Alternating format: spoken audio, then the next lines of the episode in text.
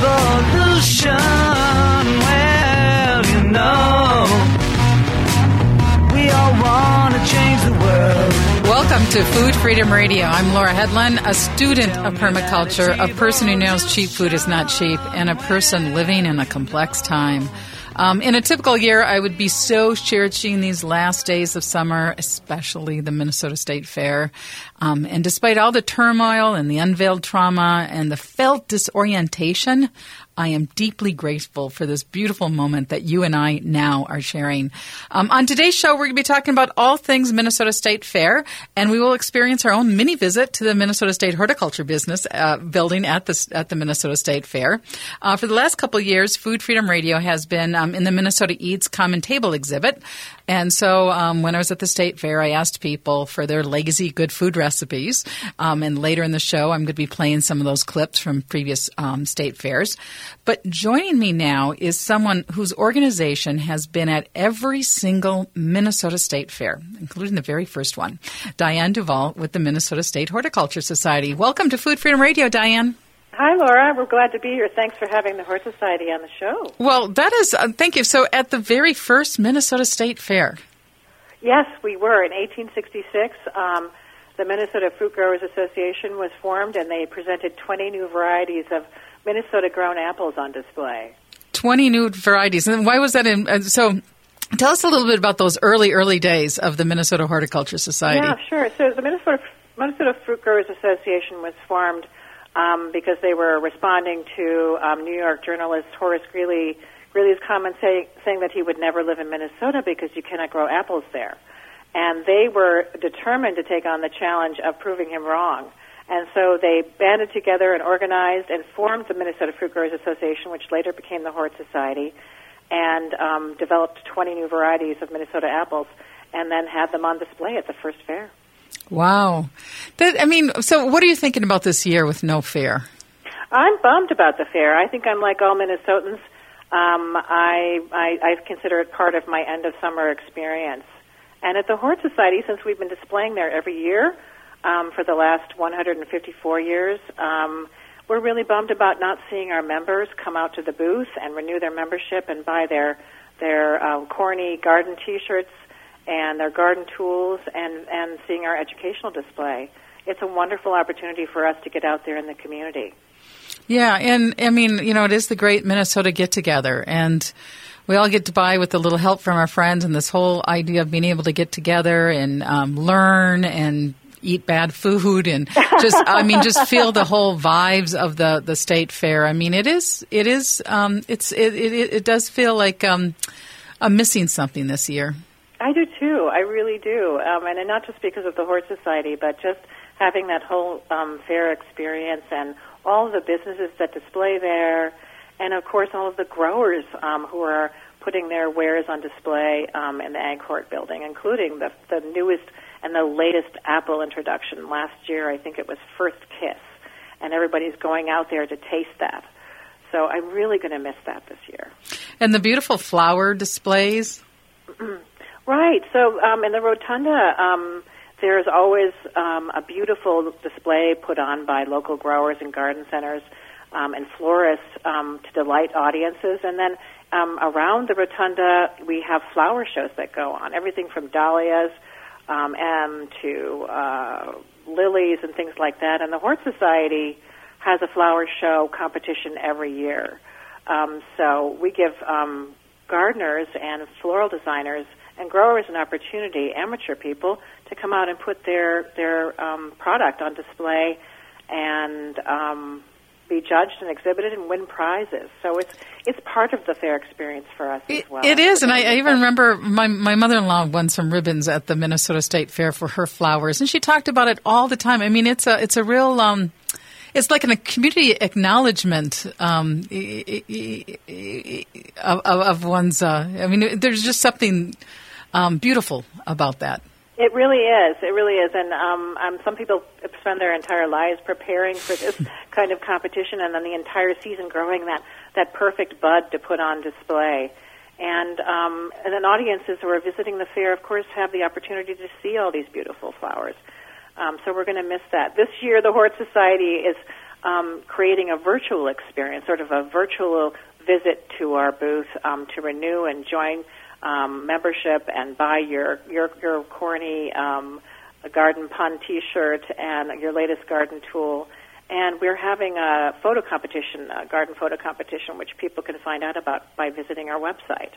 So tell us more about the photo competition.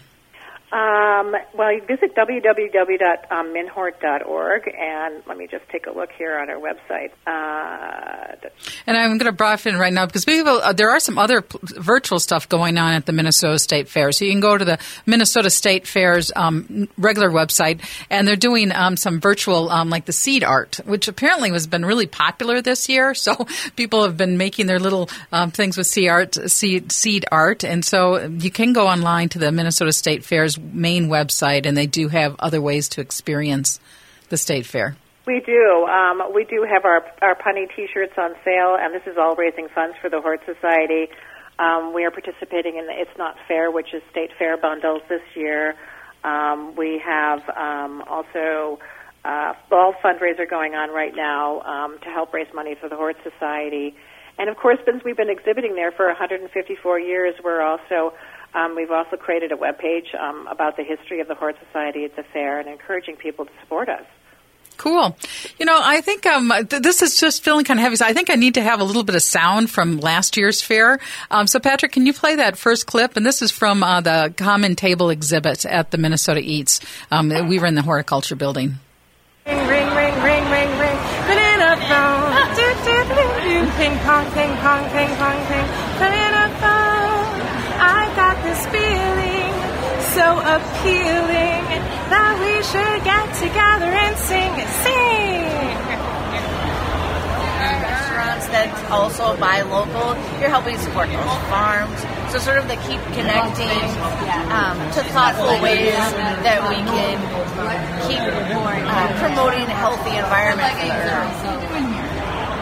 We are here talking about pollinator friendly solar. That means solar panels, and underneath you have high quality habitat, plants, flowering, um, habitat for birds, bees, and also for monarch butterflies and other fancy wildlife. Watermelon wine. That's it. All right, we've got a winner.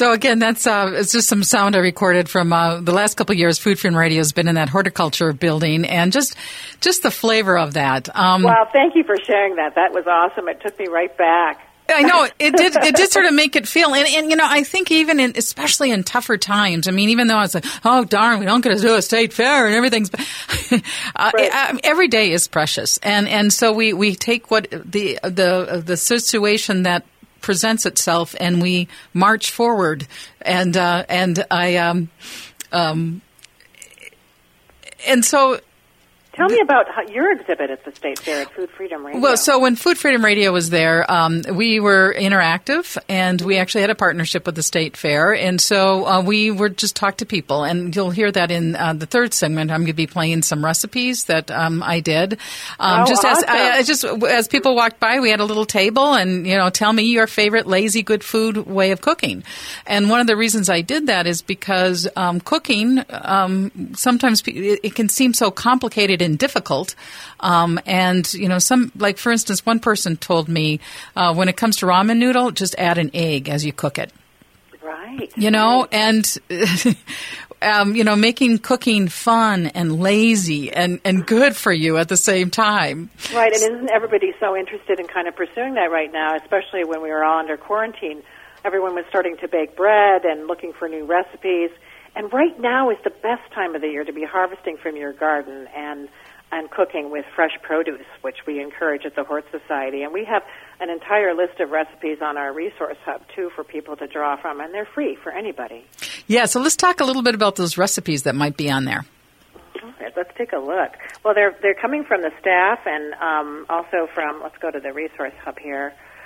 Um, anything, uh, basically anything that you want to prepare and cook from your garden that includes preparing um, and preserving foods or fresh recipes like salads from from produce from your garden. Um, And um, we continue to add to that along the way. And we also have classes and webinars um, that show you how to do these things as well. So if you don't know how and you can't do it from the recipe, you can always take a look at some of those webinars to check it out.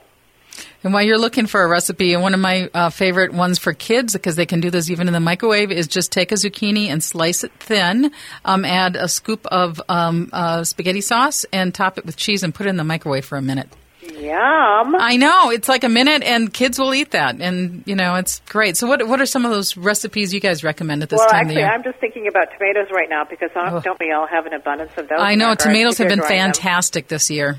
Right, and this is one I think that was submitted by our own staff person, Courtney Tchida. Um, it's called Cherry Tomato Vanilla Bean Preserves. Mm. Um, sugar, powdered pectin, red cherry tomatoes, vanilla bean, and lemon juice. Um, and I'm happy to share the link um, with your readers or with your listeners so they can cook this themselves. But it is, I've actually tried it, and it is delicious. And I've got tomatoes. in My, so it's and so you can prepare that and then keep it for a while. That's right. Because that said how to make the summer last longer and longer. Yeah, yeah. It, it says, you know, it fills two eight ounce jars, and so you could um, refrigerate it to preserve it for the winter. Or you can preserve it. You can can it, too. Can it? And then what a wonderful holiday gift. You know, Right, trying to exactly. give away some away some of the summer. So I definitely want to get that recipe. We can put it out. We're going to be um, taking a break, and then when we come back, the next section, we're going to review the history of the Minnesota State Fair. Um, we're going to talk about the Victory Gardens and the World Fair and the flower shows and the movement towards local. Um, you're listening to Food Freedom Radio on AM 950, the progressive voice of Minnesota. With us is Diane Duvall with the Minnesota State Horticulture Society.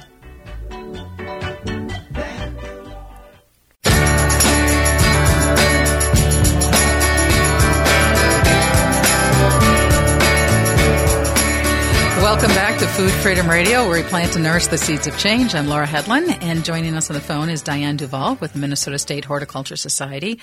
And the Minnesota State Horticulture Society has an emphasis on food justice. So, what does that mean, Diane? Um, food justice is about food justice at the Hort Society is about um, access to fresh, healthy food through the activity of gardening, and we do that in, in several ways. But one way is through our Minnesota Green program, which provides all the tools and plants and seeds um, for community gardeners who are growing food in common spaces, and they're sharing that food with their neighbors, and they're also donating that food to food shelves for those Minnesotans who are hungry.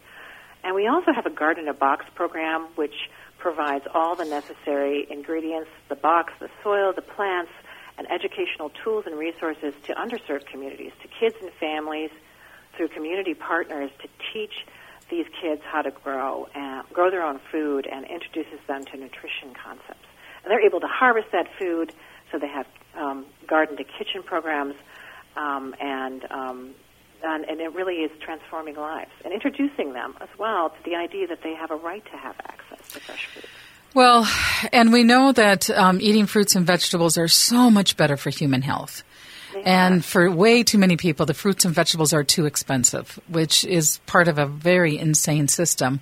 Right. Um, and there's a lot of good research out there that if kids grow their own grow vegetables, they are far far more likely to eat vegetables. That's right, they are. And I think people who learn to do this in their youth, and a lot of our members will say this, they learned to garden and grow food when they were young from their parents. Um, these kids don't have access to that family who's to teach them how. And so they are um, learning that now and at that formative age. And um, I think, too, it's not just about growing food, it's not, and not just about the health, nutrition aspects of growing food, but also about the whole person that we're addressing. So our community partners are working with kids, say, um, who are dealing with mental health or emotional issues. They're and they're really struggling, and they talk about the transformative aspect of this program. The kids run to get out into the garden, and and they're different in the garden. They're more social, and, and they come out of their shells. So it's really, really important for them to get outside, connect with nature, and and get connected to healthy food. And I know you're going to have a webinar coming up on Nature Heals, and I know that there is tremendous, um, well grounded research on the mental health benefits of being in nature, especially for kids. Absolutely, and uh, for all of us to be out in nature, it's so important um, to do that. And I and I think um, we talked about I think a little bit you and I about blue zones and those blue zones where people are living longer, healthier lives, and that's certainly true among our members who are gardening. They tend to be fit, and they tend to live longer, and they tend to be well-rounded in their emotional outlook. And I think that has happens because they're gardening in so many ways.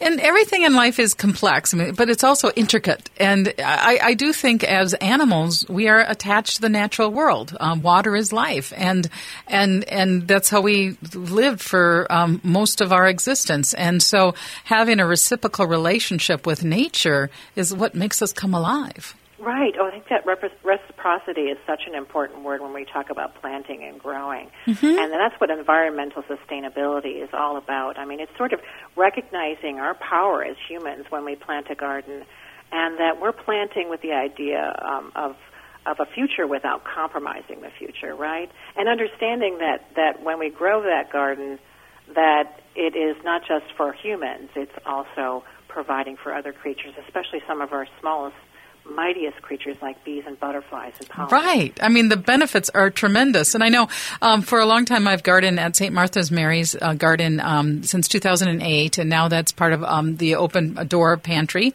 Um, and so the produce there goes to the food pantry. And um, um, but early in the year, we were doing a collection that Minnesota State Horticulture Society was a partner in to distribute plants to the community gardens, which is a very vital function.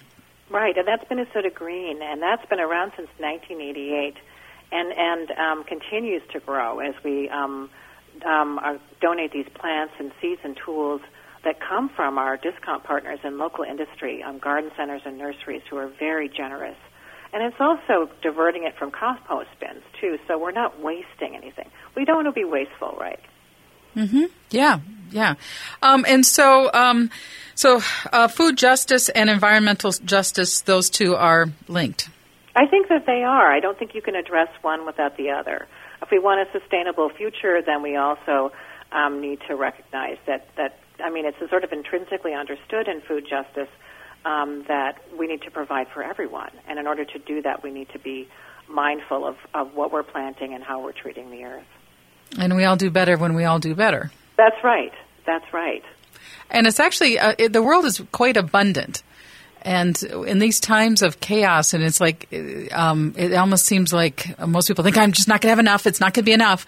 Ooh, yeah. you know, be be afraid, be afraid. Ooh, and and and people are really experiencing this. But if if we could ground ourselves and and just really um, it, be in awe of the abundance of nature, um, I, I think it just would propel that much better world we're all craving. I think so. I agree with you wholeheartedly. Yeah.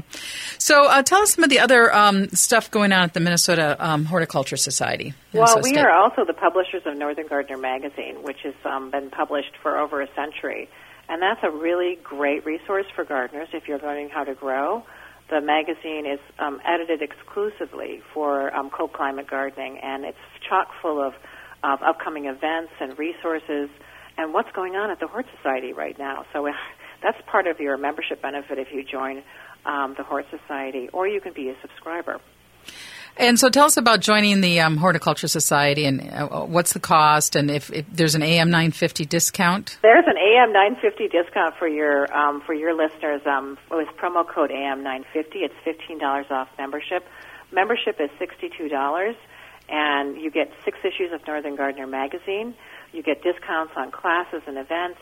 Um, you get two free tickets to the Home and Garden Show. We hope we'll be back next year, um, which um, which may or may not happen. Um, and then um, you also um, get discounts um, at local garden centers and nurseries. We love to support our local businesses, and we want to save you money too.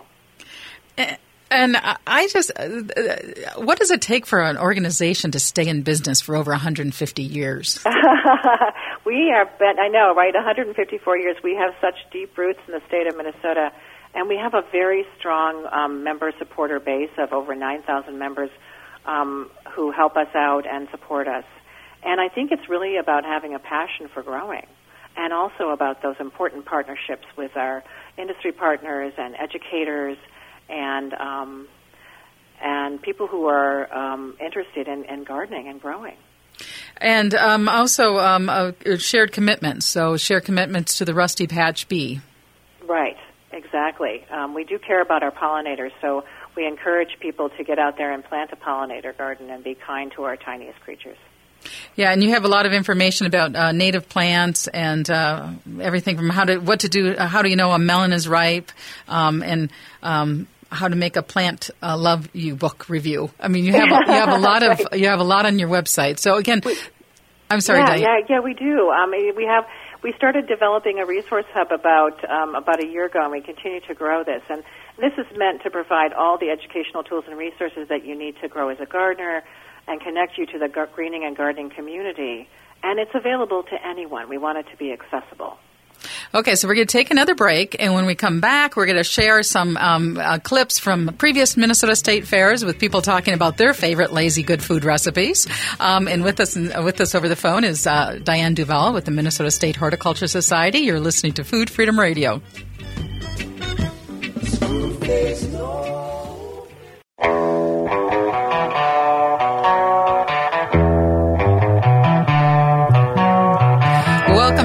Food Freedom Radio, where we plant and nurse the seeds of change. I'm Laura Hedlund, and joining us via phone is Diane Duvall with the Minnesota State Horticulture Society. We're all missing the state fair. At least I'm missing the state fair. Probably not everyone's missing the state fair, but I certainly am.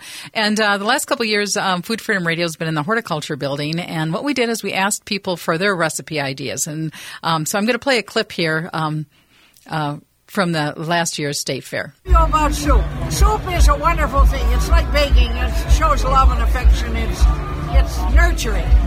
Well, one day when my husband and I had a restaurant, he was so crabby. He was going off to the bank, and he, was running the dining room, and I was cooking in the kitchen. And so the break came after lunch, and he says, "Well," he said, "we're out of soap. You better make some soap." And out the door he went. So I go to the walk-in cooler, and there's nothing there to make any soup from except a bunch of pans of uh, mashed potatoes. And we made real mashed potatoes. But I had like two big pans of mashed potatoes from the day before and from that day that we hadn't sold out with our hot turkey place. So I thought, okay. So I went in the kitchen and I made a big, a big roux with some cream sauce. And then I took and I put the mashed potatoes in there, and then I fried up some bacon with drippings and crumbled it up, and I threw that into the soup and some sautéed onions, and I threw that into the soup. And then I got some uh, smoky ham base you can get, and I put in a couple of tablespoons of that, and I got this big pot of soup. So I go into the bar and I write on the white on the board, you know, because we told everybody what the soup was. I said, creamy, lumpy, smoky mashed potato soup. so my crabby husband comes back from the bank. He goes in, he puts a change in the cash register, and he turns around and he sees this sign. Well, he's not a very patient man. He comes flying into the kitchen and he says, What in the hell is the matter with you? And I said, What are you talking about? He said, Who do you think is going to buy smoky, lumpy soup? and I said, Well, that's all we had, and I made soup with what we had. So anyway, that night we sold out, and the next day I made another batch, and it became one of our most popular spoon soups. Creamy, lumpy, smoky mashed potato soup. That's beautiful. Yeah, that was kind of a fun story. And again, just just give us a little Minnesota State Fair fix. That's something I recorded last year, and it was so beautiful because there's just people sitting around the table, and um, um, I, I think I had the I think I was just sharing that, but we just had that conversation. But there was obviously people of a lot of differences, and we're just sharing, and food made us kind of come together, and um, and we all think sometimes the husbands can be a little crabby, so I think that made it extra funny. So, Diane, what did you think of that? I love that. that. That was hilarious. Thank you for sharing that. And I think food does bring us together. But when I think of cooking at this time of the year, I think of watermelon and those dog days of August and, and something cool. So I'd love to share a, a recipe with your listeners for watermelon basil ice cream if you'd like to know. Watermelon basil ice cream. I'm going to say no to that. okay, water basil ice cream. That sounds awesome. Yes. Uh, w- uh, uh, yeah, so uh, five cups of juicy watermelon, one fourth cup of fresh basil, one can of organic coconut milk, two tablespoons of maple syrup, and a pinch of salt. And you just combine all those ingredients in a blender and freeze in a cake pan. And one hour, you're ready to taste it. Wow, that sounds really good. Do you want to repeat that one more time? I mean, that's because I was uh, th- that is that just sounds fantastic. Yeah, absolutely. Five cups of juicy watermelon, one fourth cup of fresh basil, one can of organic coconut milk, two tablespoons of maple syrup, and a pinch of salt. And if you've got a blender, just put all those ingredients in there, blend it together, and then freeze it in a cake pan. And after about an hour, it's ready, ready to eat.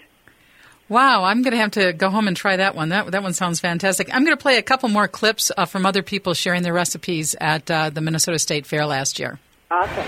How do you cook eggs? Okay, well, the best way to hard boiled eggs is not hard, not boil them at all. Um, bring uh, about an inch of water up to a boil. You're actually going to steam the eggs. Bring an inch of water up to a boil. If you got a steamer basket, that's great. Otherwise, even crumpled up aluminum foil. Put your eggs in the pan, cover it. If you took them out of the refrigerator, you want to go 13 to 14 minutes. If they're room temperature, you want to go 12 to 13 minutes. Shut them off. Then you want to shock them in ice water. Break up the shells right away. Get them in the ice water, and they will peel so easy you will not believe it. Doesn't matter if it's a fresh egg, a stale egg, a day old egg. You will get perfectly peeled eggs and perfectly yellow yolks with no green oxidation from boiling them too long. And yeah, that's a wonderful, simple tip for how to cook eggs. And this this next one, I think, is how to do some desserts. So, what is the one thing you cook? I cook puppy chow. It's my favorite thing. What is it? It's uh, Crispix cereal with chocolate and peanut butter melted together, and you pour it on the Crispix. And then after that's mixed, you put powdered sugar on it, and then shake the bowl, and then voila, you got puppy chow. uh, dessert one, you buy an angel food cake and you slice it in half twice horizontally. Then you spread orange sherbet on one layer and on the next layer vanilla ice cream. And then you frost it with whipped cream and put it in the freezer. That's it. All right. I, um, this is another tortilla uh, recipe, but it's very simple and it's a dessert. Very easy. Uh, brown tortilla on both sides in a fry pan. Uh, spread a little bit of honey. Uh, sprinkle a little bit of cinnamon, and um, you're done. Pretty well done. I love that. Th- those are so simple and, and fun, aren't they? They are so much fun, and I was just thinking as I was listening to that, do you guys have a cookbook? I mean, you must get a thousand recipe suggestions while you're exhibiting at the fair. You know, that would be a great idea to actually do a, a lazy good food cookbook. Yeah, Um, you could raise some money for food freedom. You know, uh, thank you. I should do that. And um, that that sounds like a wonderful idea. And I think I might even share this because I, I would love to raise money for AM 950. And also, um, I have way too many plants right now. Um, we planted raspberries like 30 years ago, and these are um, traditional organic, uh, traditional raspberries that we know. They were planted like 50, 60 years ago. So raspberries are fantastic, but they do spread, and I have to get rid of a ton of ton of raspberries. So I thought I could do um, uh, deliver a home delivered raspberry patch. And yeah, so I will go to someone's house in the Twin Cities. I'm- can only do it to five houses. The cost would be $100. $50 would go to AM 950, and $50 goes to replace the dirt in my yard and pay for my gas. and if you want us to plant it, it'll be another 25 bucks. But so for $100, um, you get a raspberry patch, and then we'll have a minimum of 10 to 15 raspberry bushes. I think Um, you'd have some takers on that. I, I really think I might. I think I might. Um, so, and someone can reach out to me at Laura at AM 950 Radio if they're interested in that. Um, also, I've got just a ton, a ton of aloe vera and jade plants and some other plants. We just have to deplant the house. Um, one of the things is I, you know, I feel like uh, um, even um, that that all plants are they're life forms. You know, so I don't want to just waste or throw away anything because it's it's a it's a life form. Um, so now, and how can people be um, um, connect with the, and support the Minnesota State Horticulture Society at this Well, time? Well, join the Hort Society, and if you're trying to grow as a gardener or you're just starting out, a membership of the Hort Society will provide you with all the educational tools and resources you need to grow as a gardener. And you're also supporting our outreach, Minnesota Green and Garden in a Box, and helping fund our webinars, which provide education to everyone in the community. And then you have a couple things going on as far as the state fair. One is it's not fairmn.com. Right, right. So these are state fair bundles. It's not fair um, because it isn't fair that the state fair isn't going on, and people like to go out so our popular T-shirts for plant lovers are bundled with goods from talented local artists and shipped directly to you. You just visit www.itsnotfair.minutemin.com and you can place your order. You're supporting people who are exhibiting at the fair, and you're also supporting the Hort Society. Our faves, personally, are Babe the Blue Box and the Midwest Gear Package. So there's super fun fair packages, a great way to support vendors and the Hort Society, and um, get your get your fair on, right? Right, and there's some other things you have about the Minnesota State Fair on your website. Uh, the 154. The 154 campaign is honoring our rich history of exhibiting for the last 154 years. We've been there since the very beginning, and when you donate, those dollars go um, directly into our programs for outreach.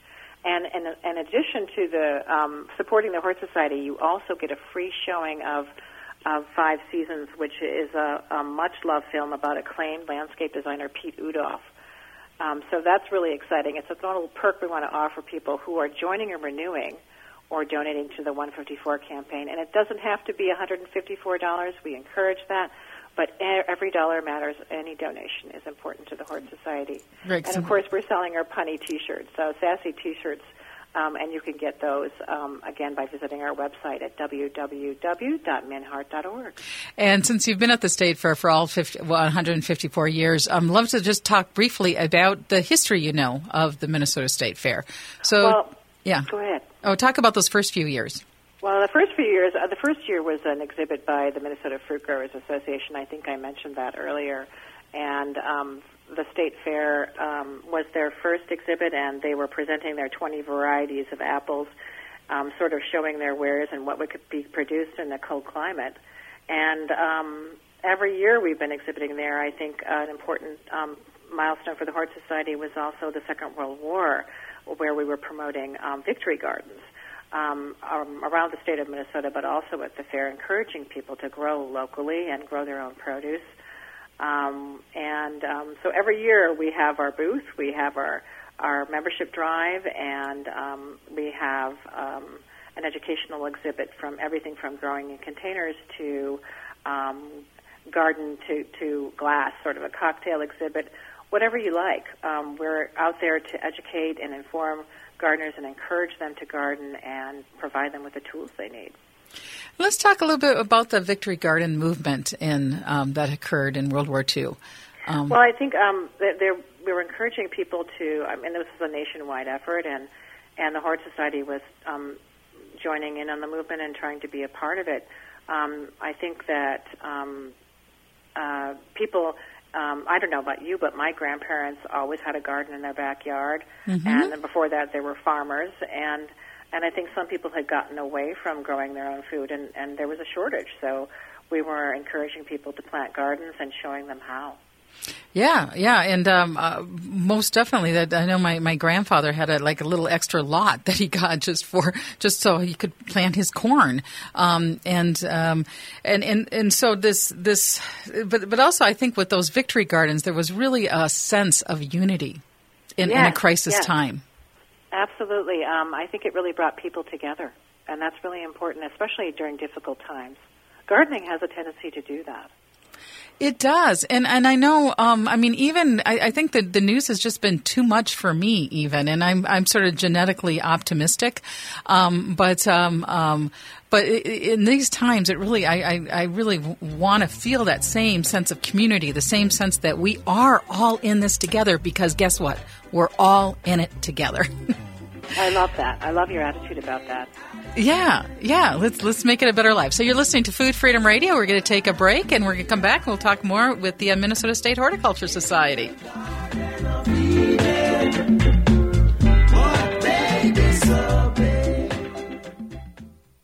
Hey Jude, don't make it bad. Take a sad song and make it better. This is a time for us to all take our sad songs and make it bad better. Um, so much trauma is being unveiled, and so much chaos, and so much almost for a loss of a uh, so much disorientation. Um, so you're listening now to Food Freedom Radio. I'm Laura Hedlund, and joining us by phone is Diane Duvall, and that's with the Minnesota State Horticulture Society. So Diane, how is the Horticulture Society doing in these in these times? Well, we're actually doing quite well. We have a 154 year history, as I mentioned earlier, in the state of Minnesota. We have deep roots and a strong member base. Um, and we were really poised to tackle um, the, the pandemic, too. Staff are working from home, but we already had these online resources available to our members in the gardening community. Our resource hub, um, digital cards for our members, um, and and um, and, and again, great supporters. Um, so we're ready to tackle and excited about um, food justice and environmental sustainability and helping gardeners grow. There's so many great opportunities right now, also to diversify and grow our membership. So that's something that we're tackling, and and we just hired a, a new executive director, Rick Juliuson, who's going to take us off in this direction. He's got a lot of expertise to share with the Hort Society and with our, our growing community. Right. So he was uh, the director of the uh, Friends School in St. Yes. Paul, and of course, the Friends has did the legendary uh, Friends plant sale, which had to be canceled this year, which was also at the state fair. Major bummer. Did you go to the Friends School plant sale every year yourself? Oh my gosh, yes. So we got. Um, I, I I have a peach tree. Most people are really surprised. You have peaches in Minnesota, but yeah, we have a peach tree. Um, yeah, and uh, um, talk a little bit about res- reciprocity with nature. When that freeze came, that Mother Day. Um, there was a, a freeze uh, on Mother's Day this year, so we had to go and cover the peach tree. But then it did provide us with fruit. So we got our peach tree from the Friend Cell. We have um, hazelnuts from the Friend Cell. We have honey bush berries from the Sen, Sen Cell, bramble bush berries, choke cherries. Um, you know, we've we've just every year we went there and added one thing to our yard, and it is it is wonderful. I mean, it's it's amazing, and especially in these times. I mean, we just so much appreciate uh, the living world. And right.